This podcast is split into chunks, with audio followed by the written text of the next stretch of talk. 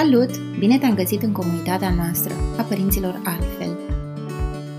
Sunt Roxana de pe Play și astăzi vom vorbi despre joaca independentă. Să începem așa, ne întrebăm, hm, ce face copilul în acest moment? Iar adultul spune, păi, se joacă, nimic interesant, aruncă de colo-colo niște cuburi, trebuie să-l învăț cum să facă și el ceva, un turn sau un castel, ceva, să aibă un scop.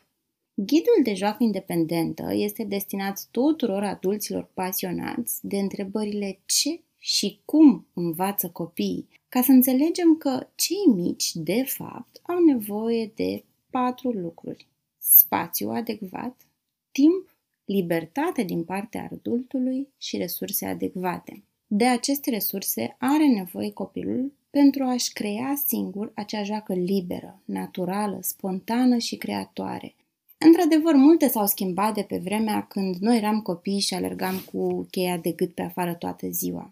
Am devenit părinți într-o perioadă în care informația este efectiv peste tot. Și e bine pe de-o parte, pentru că așa am aflat de neuroștiință, așa psihologia a devenit o știință cotidiană și multe informații cu adevărat prețioase și utile pentru o viață mai bună. Însă, partea mai puțin bună este că odată cu cunoașterea a venit și frica. Ne lovim de frânturi de informații, informații false sau interpretate după ureche, la pachet cu comparația dintre părinți, evident, și devalorizarea socială a anumitor concepte, precum plictiseala. Precum weekendul ăsta am ieșit doar în parcul de lângă bloc. Adică s-a pierdut undeva valoarea timpului de calitate în favoarea timpului plin de activități de opționale și jucării. Iar toate acestea au dus la concepția că joaca este ceva ce copiii o fac între activitățile cu adevărat importante. Adică se distrează înseamnă că nu învață. Înseamnă că acea activitate nu este suficient de academică, când de fapt este invers. Cu cât mai multă emoție este într-un moment, creierul nostru înregistrează mai repede și pe termen mai îndelungat. Emoția este catalizatorul sinapselor neuronale. Aceste valori au condus la concepția precum copilul este un vas gol, ce trebuie umplut de către adult cu cunoștințe, precum și la concepția tare greșită, cum că cu cât mai multe știe un copil, evident, să facă și să zică, adică ceva care este exterior, măsurabil de către noi adulții, înseamnă că acel copil este mai inteligent, adică mai de succes. Joaca este fundația învățării. Învățarea se desfășoară prin joacă. Copiii învață prin joacă. O activitate de stat la masă cu o fișă în față și numărat cu degetul un șir de șapte dinozauri și apoi încercuim care o fi cifra șapte. Este minunată. Atunci când nu știi de fapt că acel copil va învăța asocierea între numere și cantitate și va învăța să recunoască cifrele mult mai repede, pe termen mai lung și mai în acord cu limbajul său, dacă aranjăm niște dinozauri, fiecare desenăm cu carioca pe el sau pe o, o hârtie, o bandă din aceea de hârtie, scriem câte o cifră pe el și aranjăm șapte peșteri. Poate fi una din cuburi, una din bețe, una dintr-o cutie de șervețele. În fiecare peșteră scriem la fel, ori pe o bandă adezivă din aceea de hârtie, ori pur și simplu cu carioca peste, un număr de la 1 la 7. În prima peșteră băgăm așa ușor dinozaurul cu numărul 1. Apoi lăsăm copilul această invitație la joacă undeva în spațiul lui și ne dăm la o parte. Din joaca adevărată nu știi niciodată ce va învăța copilul. Poate lasă dinozaurii și ia mașinuțe sau poate acei dinozauri pur și simplu or să se cațere pe astea, răstoarnă peșterile și se cațără pe ele. Nu știu unde îl va purta imaginația și unde îl vor duce ideile, însă acest tip de invitație de joacă duce la încredere în sine. Eu pot, eu știu, eu mă descurc. Rezolvare de probleme, un flux natural al creativității, vin idei după idei după idei, pentru că nu mai au acele opreliște ale adultului, reziliență în fața frustrării, determinare ce vine din desfășurarea ideilor unele după altele fără ca noi să intervenim. Deci, mai pe scurt, jos cu fișele și cu acele flashcarduri și sus cu joaca. Joaca independentă, am spus mai devreme că are nevoie de spațiu.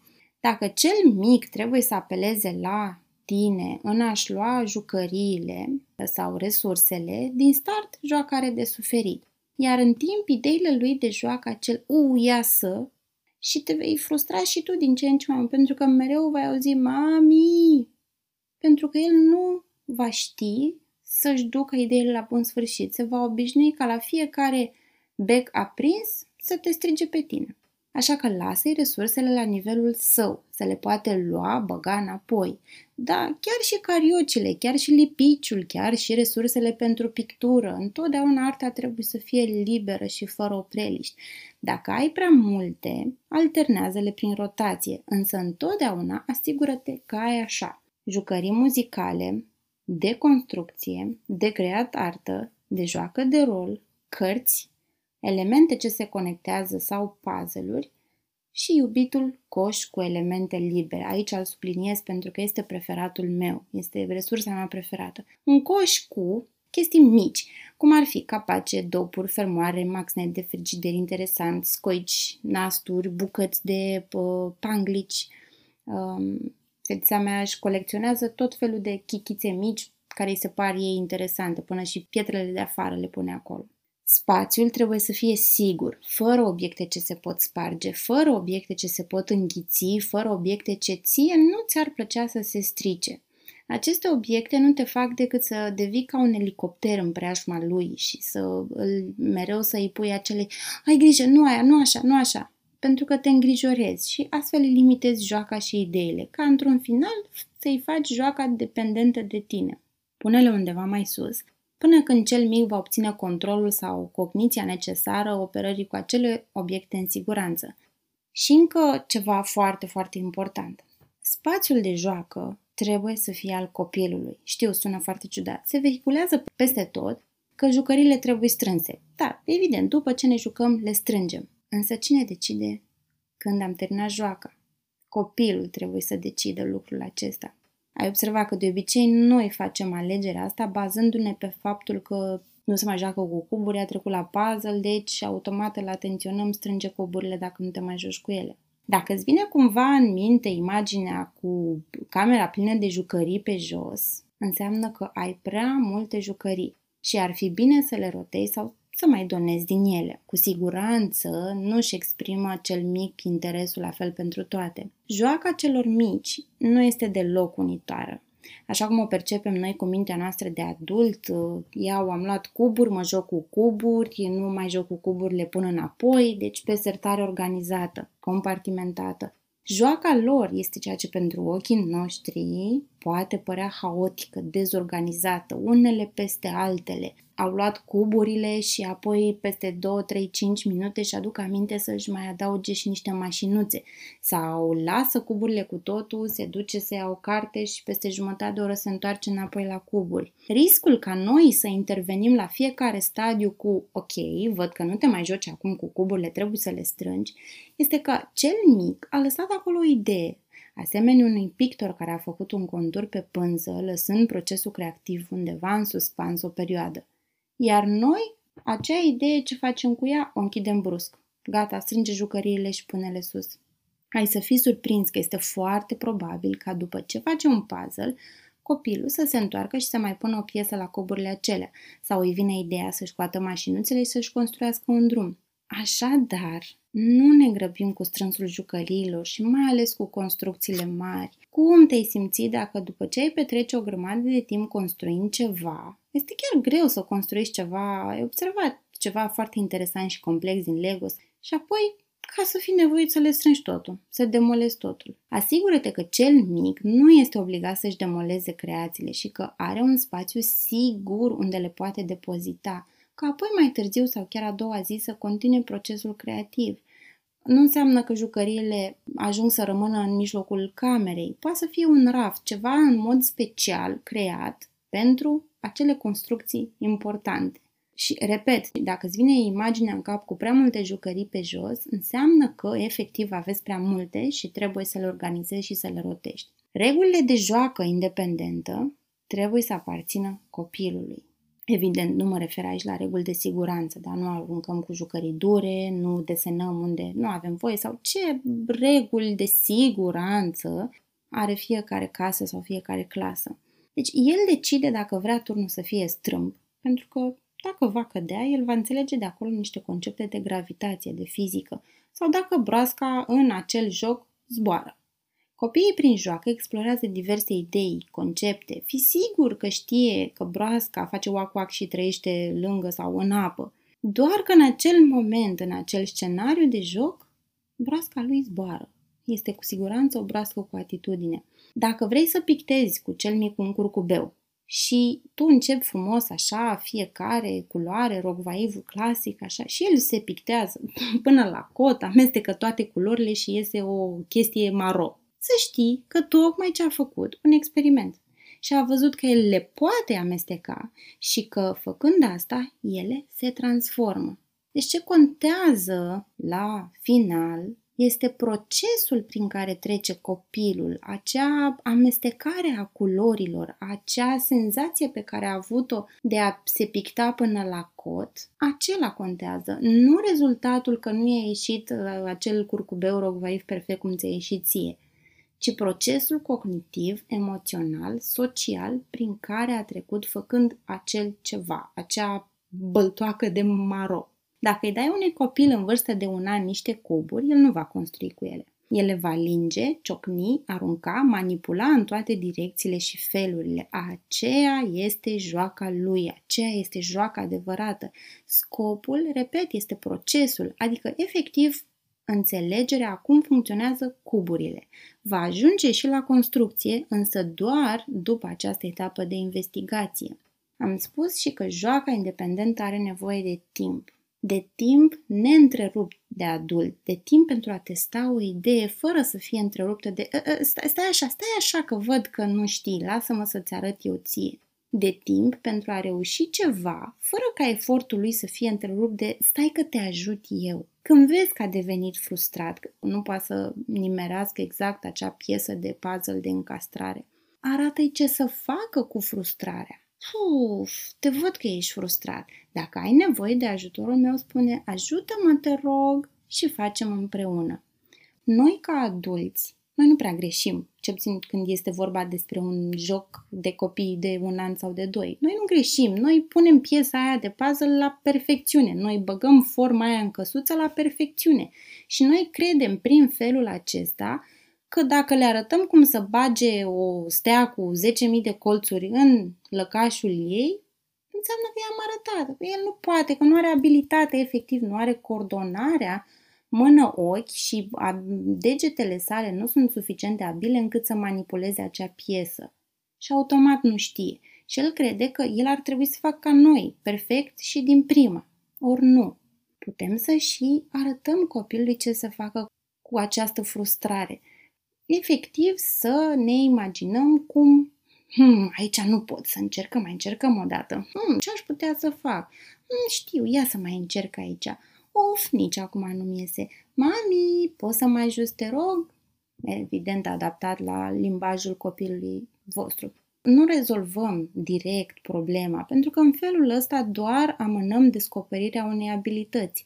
Gândește-te, spre exemplu, cum faci un Excel pentru muncă, da? Marele Excel, minunatul Excel. Sună telefon, sună curierul.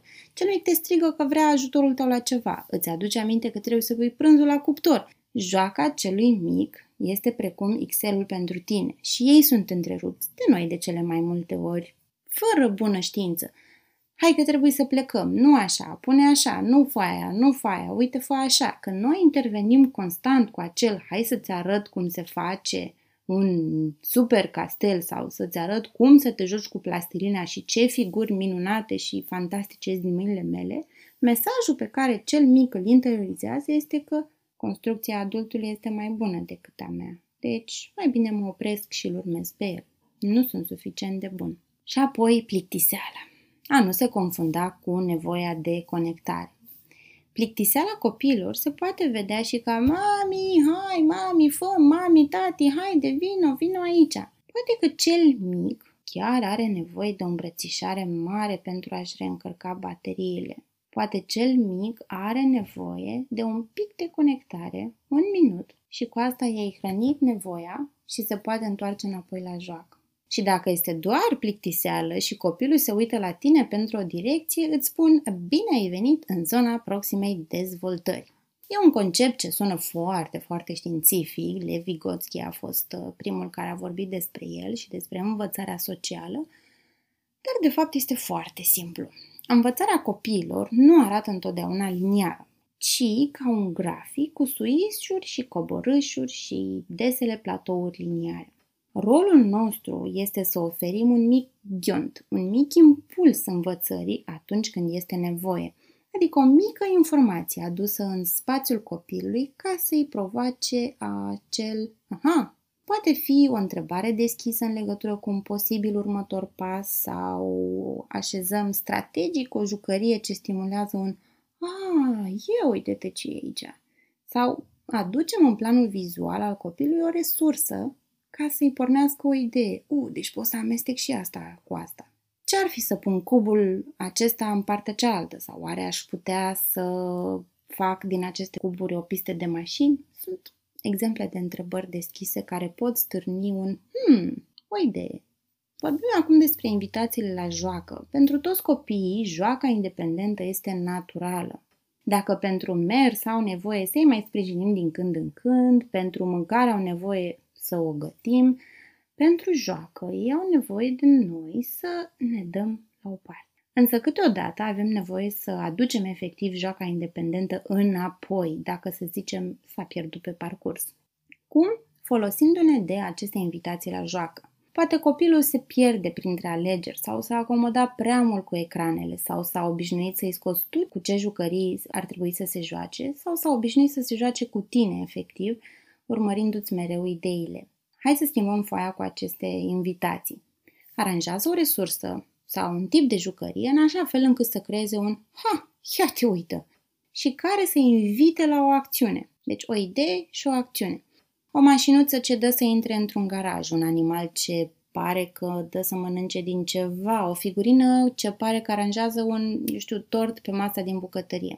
Spre exemplu, poți aranja plușuri într-un cerc, fiecare cu un instrument muzical. Nu trebuie să fie ceva cu butoane cumpărat de gata, poate fi și o lingură de lemn, fiecare pluș să aibă o lingură de lemn sau un instrument de bucătărie și la mijloc ai pus o cratiță sau o eșarfă colorată sau o sticlă de plastic cu orez în ea. Simplu, clar și la obiect poți aranja niște pensule pe hârtie unde ai pictat deja câteva cercuri colorate. Lângă foaie poți adăuga și niște tuburi de la șervețelele acelea de uh, bucătărie sau alte forme rotunde pe care copilul le poate băga în vopsea și apoi ștampila pe foaie.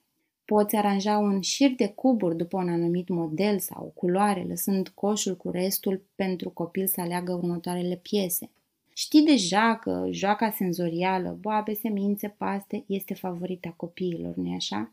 Nu-i de mirare, că cea este o joacă de tip deschis și este natural independentă. Observ deja un tipar legat de această deschidere a resurselor. Ele trebuie să ofere disponibilitate, copilul să simtă că poate să le integreze, poate să le acceseze oricând, sunt ale lui și fac parte din mediul lui.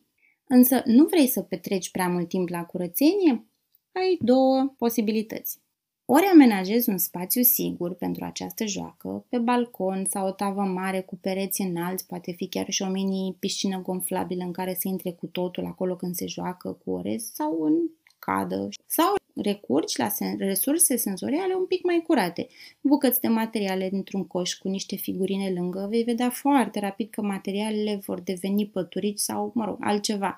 Aranjează câteva animale de fermă sau de junglă și rupe câteva șervețele sau hârtie colorată desenată cu carioca verde pe post de iarbă. Deci cum gândim astfel de activități? Plecăm de la prima întrebare. Ce interes are copilul meu?